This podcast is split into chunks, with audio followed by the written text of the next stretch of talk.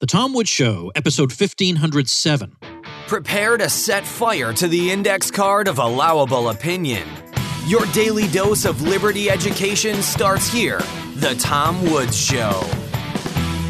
Folks, as you know, Alexandria Ocasio Cortez has been spreading some pretty terrible ideas, and she's wrong on just about everything. Well, I've put together the definitive smash of all of it the Green New Deal, affordable housing, so called, free college, high tax rates. It's in another free ebook, yes, a free ebook called AOC is Wrong The Upside Down World of Alexandria Ocasio Cortez. Grab your free copy at AOCisWrong.com. Hi, everybody. Tom Woods here. Dave Smith Week concludes today with a freewheeling Q&A. I've grabbed some questions from the supporting listeners group, the Tom Woods Show Elite. Uh, membership into that and many, many other benefits besides are to be found at supportinglisteners.com. And of course, make sure and check out Part of the Problem, Dave Smith's podcast. Dave, welcome back for the final episode. Good to be with you, Tom. All right, this is it. This is the last episode of Dave Smith Week. We're going to make the absolute most of it. I want to, let's say, I, I jotted down a bunch of things during the week that I wanted to ask, but some of them I snuck into the various episodes. So I don't have as many that I want to ask, but I've got a bunch from the supporting listeners group. Uh, supportinglisteners.com, by the way, you should all be in there because uh, that's where the cool stuff behind the scenes of the show happens. I want to start, though, with one from me. Uh, you are, uh, I think, a very, very good spokesman for libertarianism, and you're able to defend it in a way that's interesting, accurate, and funny.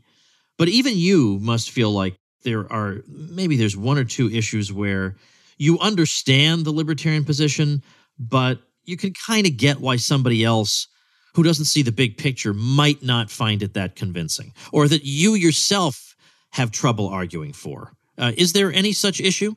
Well, I guess there there would be two that I would say are the um the issues that I struggle with the most. And and I'll tell you one of them is the immigration issue. Immigration to me is a really tough tough issue for libertarians to deal with. And I like I'm sympathetic to both sides of the issue. I completely understand where there are these consistent anarcho capitalists who go, no, no, no, listen. And this is what my original take on, on immigration was. It was like, look, there's no such thing as immigration. There's no such thing as government lines. These are all made up social constructs. It's just a, a person crossing an imaginary line. It's immigration should be moving whether you're moving from New York to New Jersey or moving from Mexico to California shouldn't make any difference. And we don't support the state violating the non aggression principle. And that's that. And I, I, still, in my heart of hearts, you know, kind of feel that way. However, I, I get where, you know, I understand a lot of the arguments that Lew Rockwell and Hans Hermann Hoppe and people like that, who I have like tremendous respect for, have made and they they raised some really good points. And of course, Murray Rothbard later in his in his career wrote about a lot of this stuff.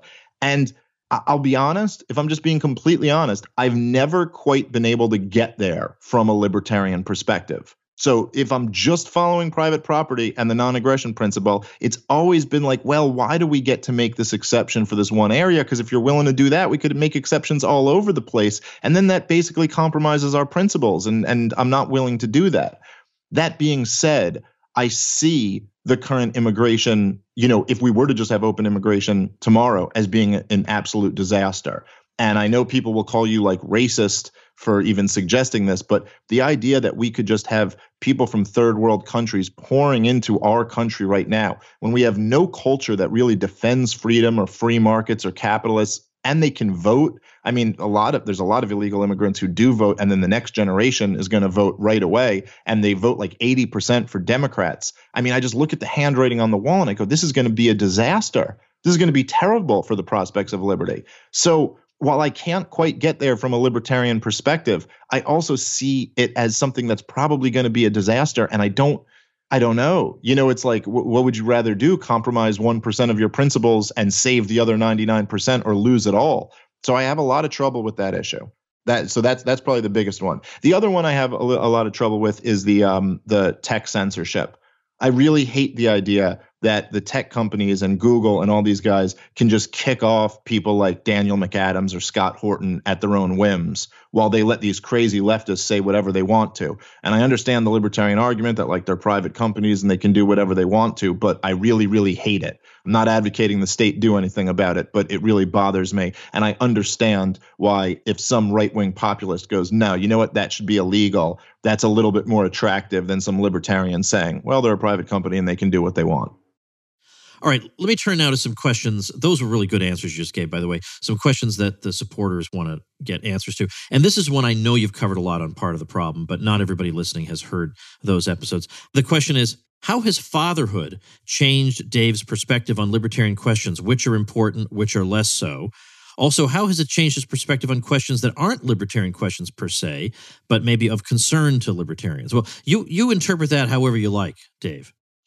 Well, um, you know, Tom, as as you'll learn when you finally have some children, yeah, uh, having kids changes everything. You know, when you when you finally get onto your 18th child, uh, you'll you'll understand too. Well, look, no, but uh, you know, as you know, Tom, I mean, there's there's nothing like having a kid in like it's transformative in every aspect of your life. I mean, li- like every second of your day is different when you have a kid, and I feel, you know, I um as somebody who I have a lot of young people, a lot of young guys who listen to my podcast. And so I almost feel like it would be wrong for me to not let them know how amazing it is to be a father and and and to be married and settled down and all of these things. And and this is, I mean, it's a running joke on my show that I'm like a conservative. Um, but it there is something that's really drastically changed in me where I kind I lived a very degenerate lifestyle for many years and now I live a much more traditional lifestyle. And just given one guy's opinion, the traditional one is way better. There's way more joy. There's way more meaning, more happiness, and I, I just, I, I don't know. It's, it's just way better. You, you, I understand the merits of traditionalism much more. And you know, I mean, every every second of my day, I'm taking care of the baby or thinking about her, and so it's, it's I mean, it's hard to say. Look, to me, the the biggest changes in the non-libertarian stuff is your life is all of a sudden completely directed. You know, it's it's filled with this central purpose, and the you know you you kind of walk around, particularly in today's culture. But I, I was a, a kid who wasn't raised you know, I wasn't raised with religion. I didn't really believe in God. I do now, but I didn't really believe in God um, as as a kid uh, I, wasn't, you know, raised in. We didn't have a culture of like chivalry and tradition, or you know, loyalty to country, or any of these things that most people throughout human history have. And so you kind of just live this life of with the modern belief system that like life is about being happy and so you're like, okay, well, what do I want to do? Well, I want to finish my homework so I can play video games, or I want to go hang out with my friends, or I want to go have a few drinks, or I want to go do stand up comedy, or just that. This was always my life. Just kind of, that was kind of the loose purpose, I guess, was to try to have fun and be happy. And, and it's really actually very empty. There's no, there, there's nothing noble about that. There's no purpose in that.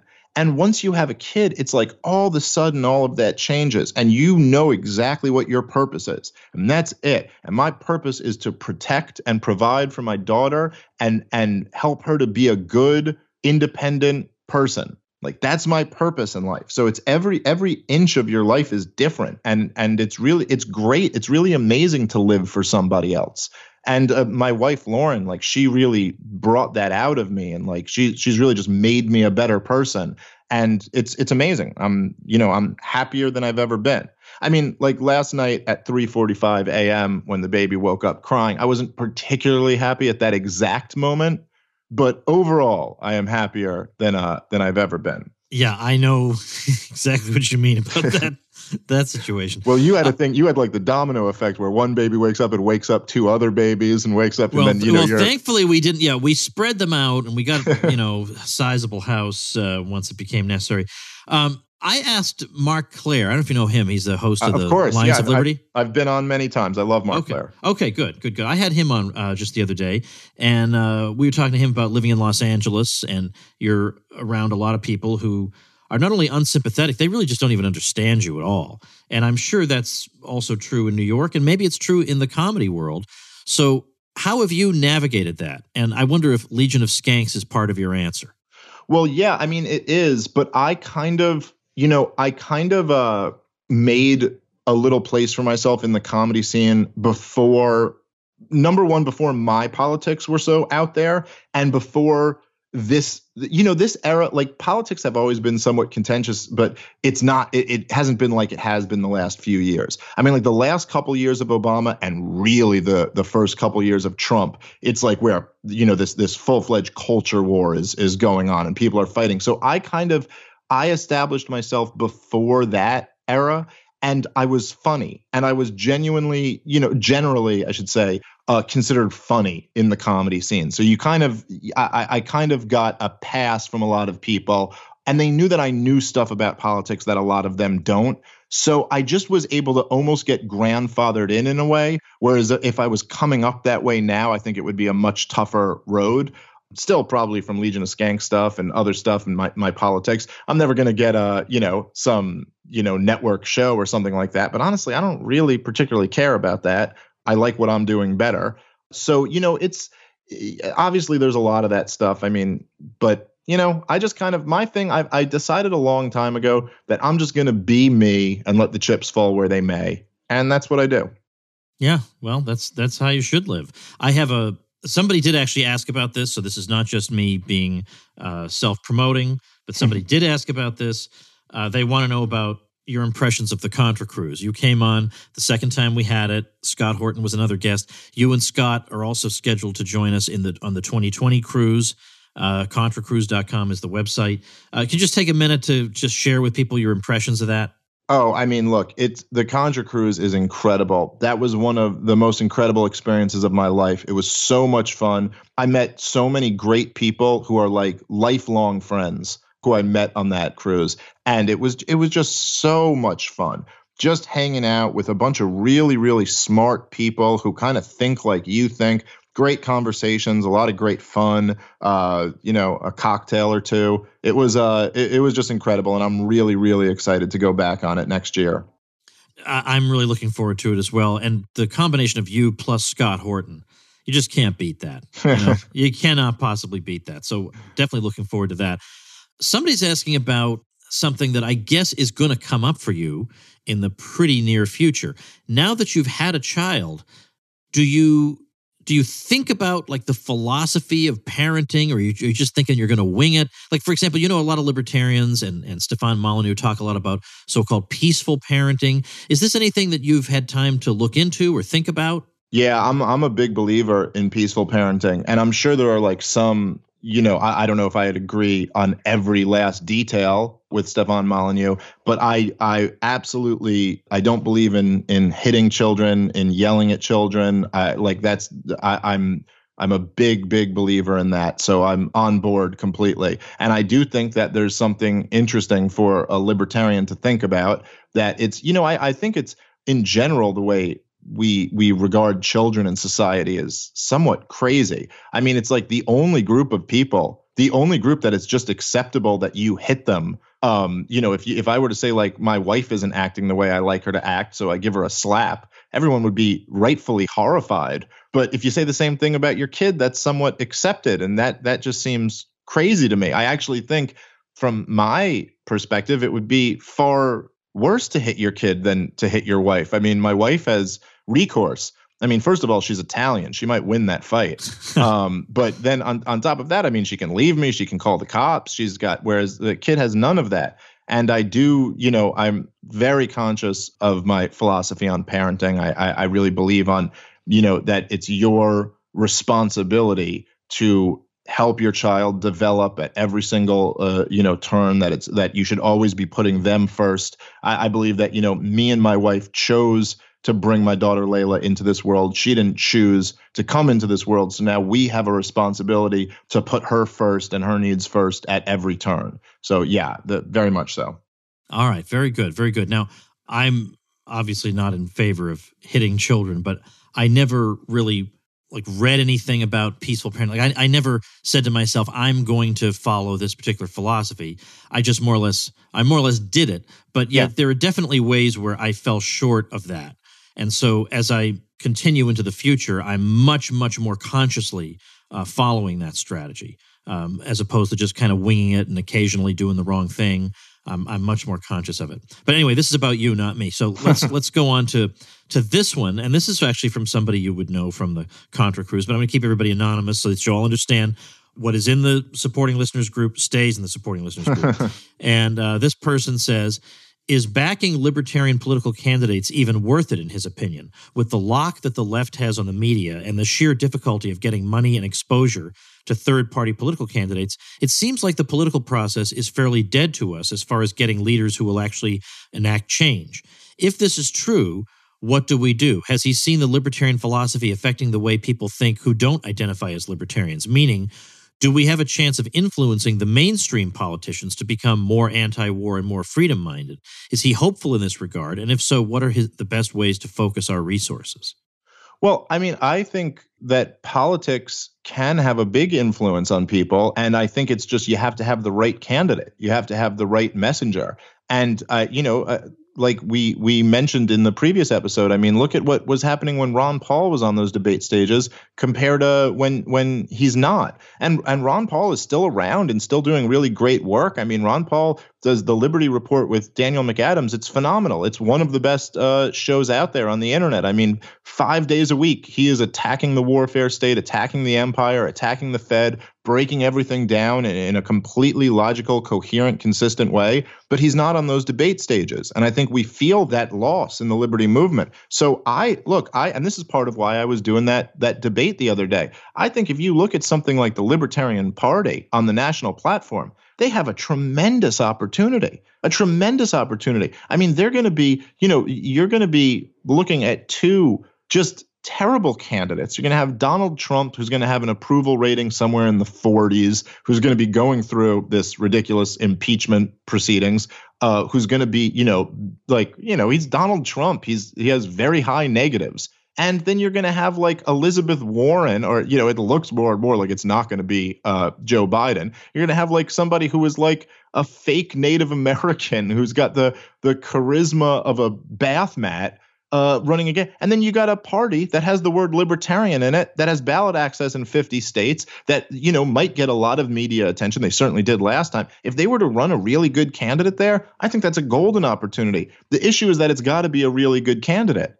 So yeah, I mean, like that. I I still think there's a lot that we can do. I think that people who, I mean, people like yourself who have been in the libertarian world longer than I have, probably have a better understanding of this. And then people like, you know, Walter Block or someone who's been there a lot longer than you, he probably has an even better understanding. But it's easy for for guys like me to go, oh man, the liberty movement doesn't have the juice that it had in 2012, 2013. This sucks. But if you compare it to like where Murray Rothbard was with like seven people in his apartment, we're doing pretty good. Libertarian is kind of like a mainstream term thanks to Ron Paul and, and Tom Woods and people like you guys. And there's a lot of us out there. And it, to me, it's it's pretty obvious.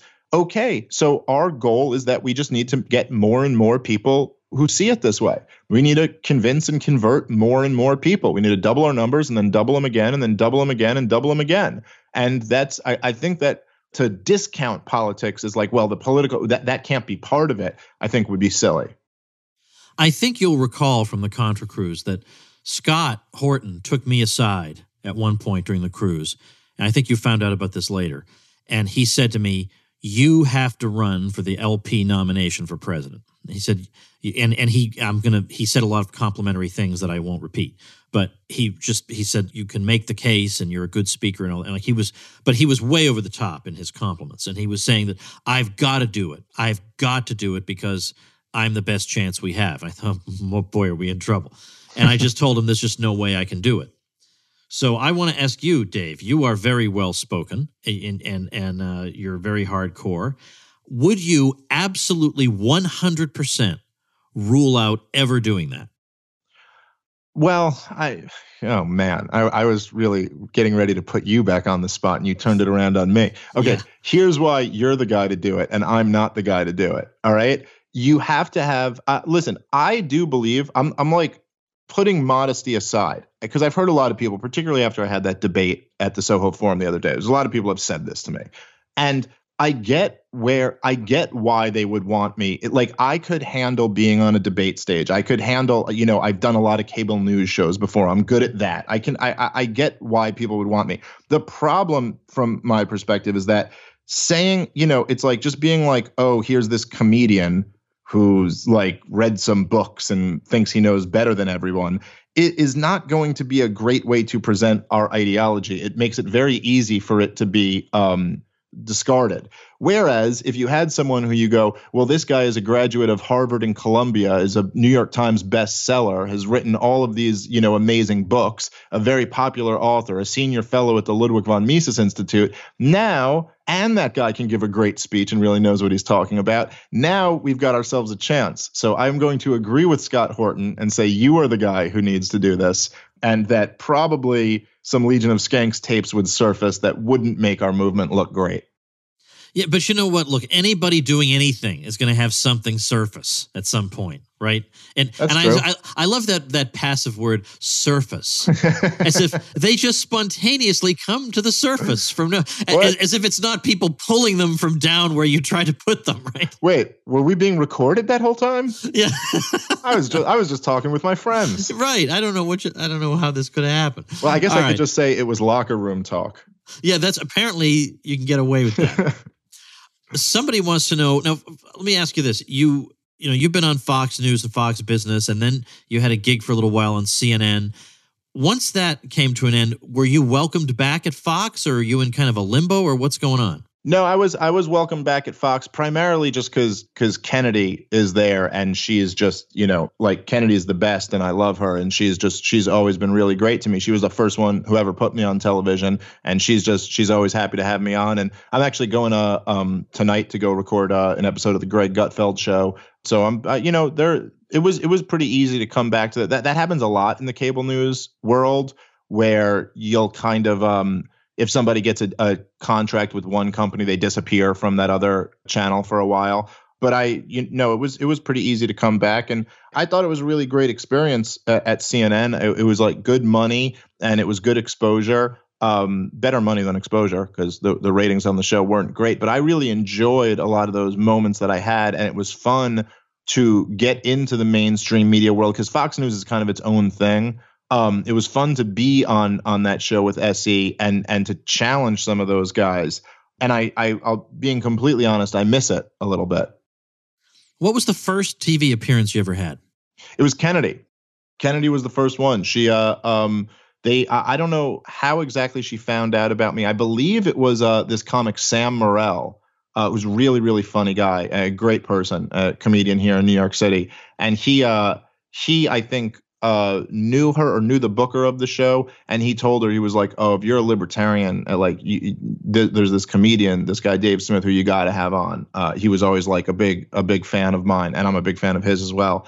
And um, he's so I think he m- introduced us, and then they reached out uh, to me, and they were like, "Hey, you want to do this?" And I was like, "Absolutely, I would love to."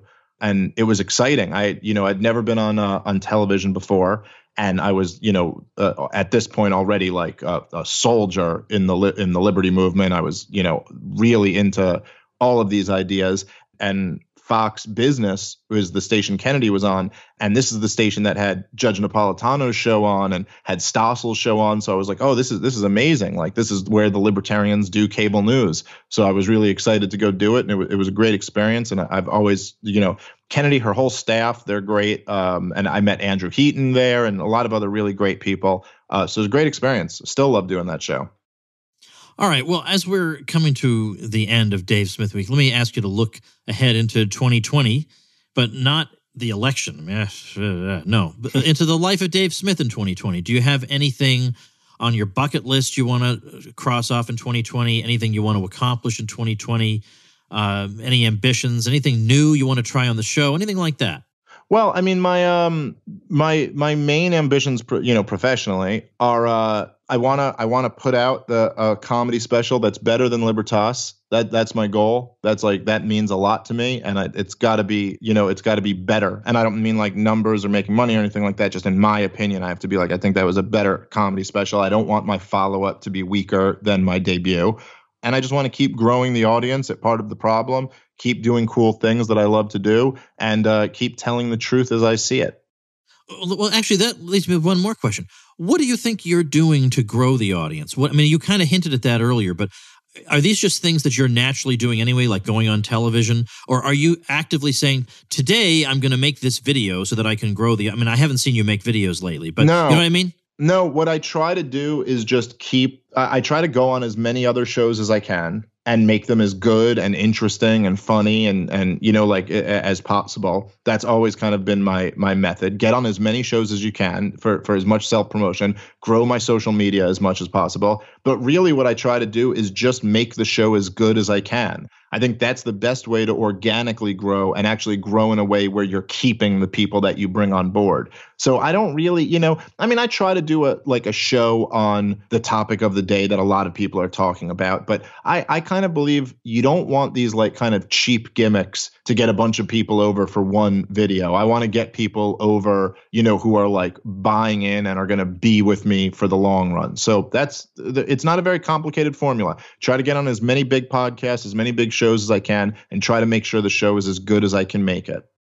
Well, that is, I was actually selfishly asking you because I was thinking, how can I grow my audience? Let's see what old Dave is up to. So, uh, part of the problem is the podcast. GasDigitalNetwork.com is the site where you can join as a, uh, you can join the site, you get uh, extra benefits, but you can also be a cheapskate if you want to do that and just listen to part of the problem on your various devices without doing that. But I actually uh, have a subscription at Gas Digital Network because you I think there was one thing you did that I wanted to see right on time as soon as it came out.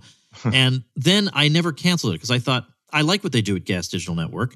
And so I just want to send them money. So that's basically what, I, what I've continued to do. Well, thank w- you very much. I also am a supporting listener of your show, of course. I appreciate that. I, I appreciate that support. So, um, tomwoods.com slash 1507.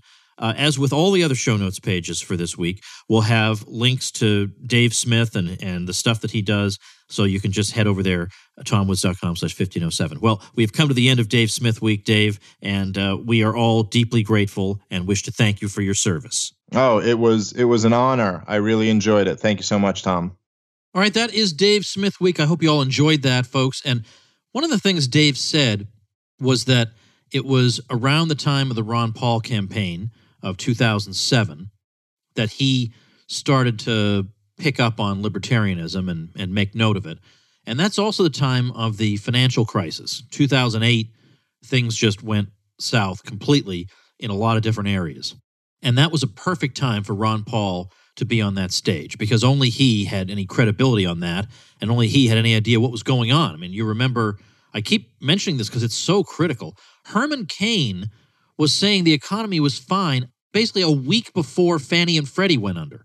And he was saying that it was just a conspiracy against Republicans that was leading the media to say there might be something wrong with the economy. No, no, no, everything's fine. So that is such an important moment.